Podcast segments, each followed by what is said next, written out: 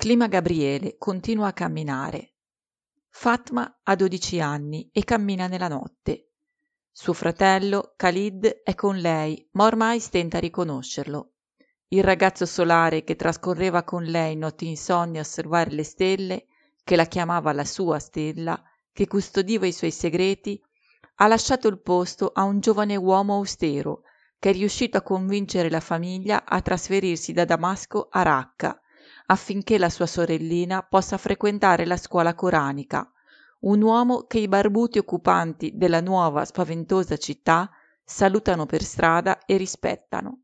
Fatma non saprebbe dire quando la persona che in questa fredda notte le ha legato in vita una cintura stretta, mentre il loro padre guardava orgoglioso compiersi il destino della sua bambina, abbia preso il posto di suo fratello.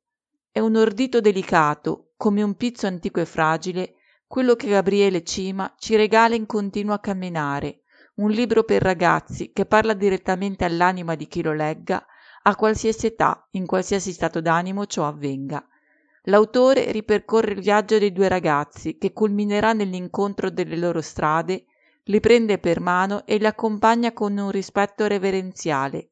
Viaggia con loro e dentro le loro anime e l'affresco che ne ricava è dolce e naif come un fumetto della domenica del Corriere, ma non perde un briciolo della sua carica di perniciosa violenza.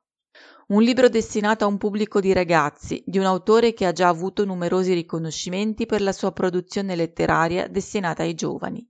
I libri di Gabriele Cima non sono mai edulcorati o didascalici, ma sono sempre un grande, rispettoso omaggio all'anima dei suoi lettori, una sorta di atto di fede verso l'unico pubblico sperabilmente ancora dotato di un'anima incorrotta.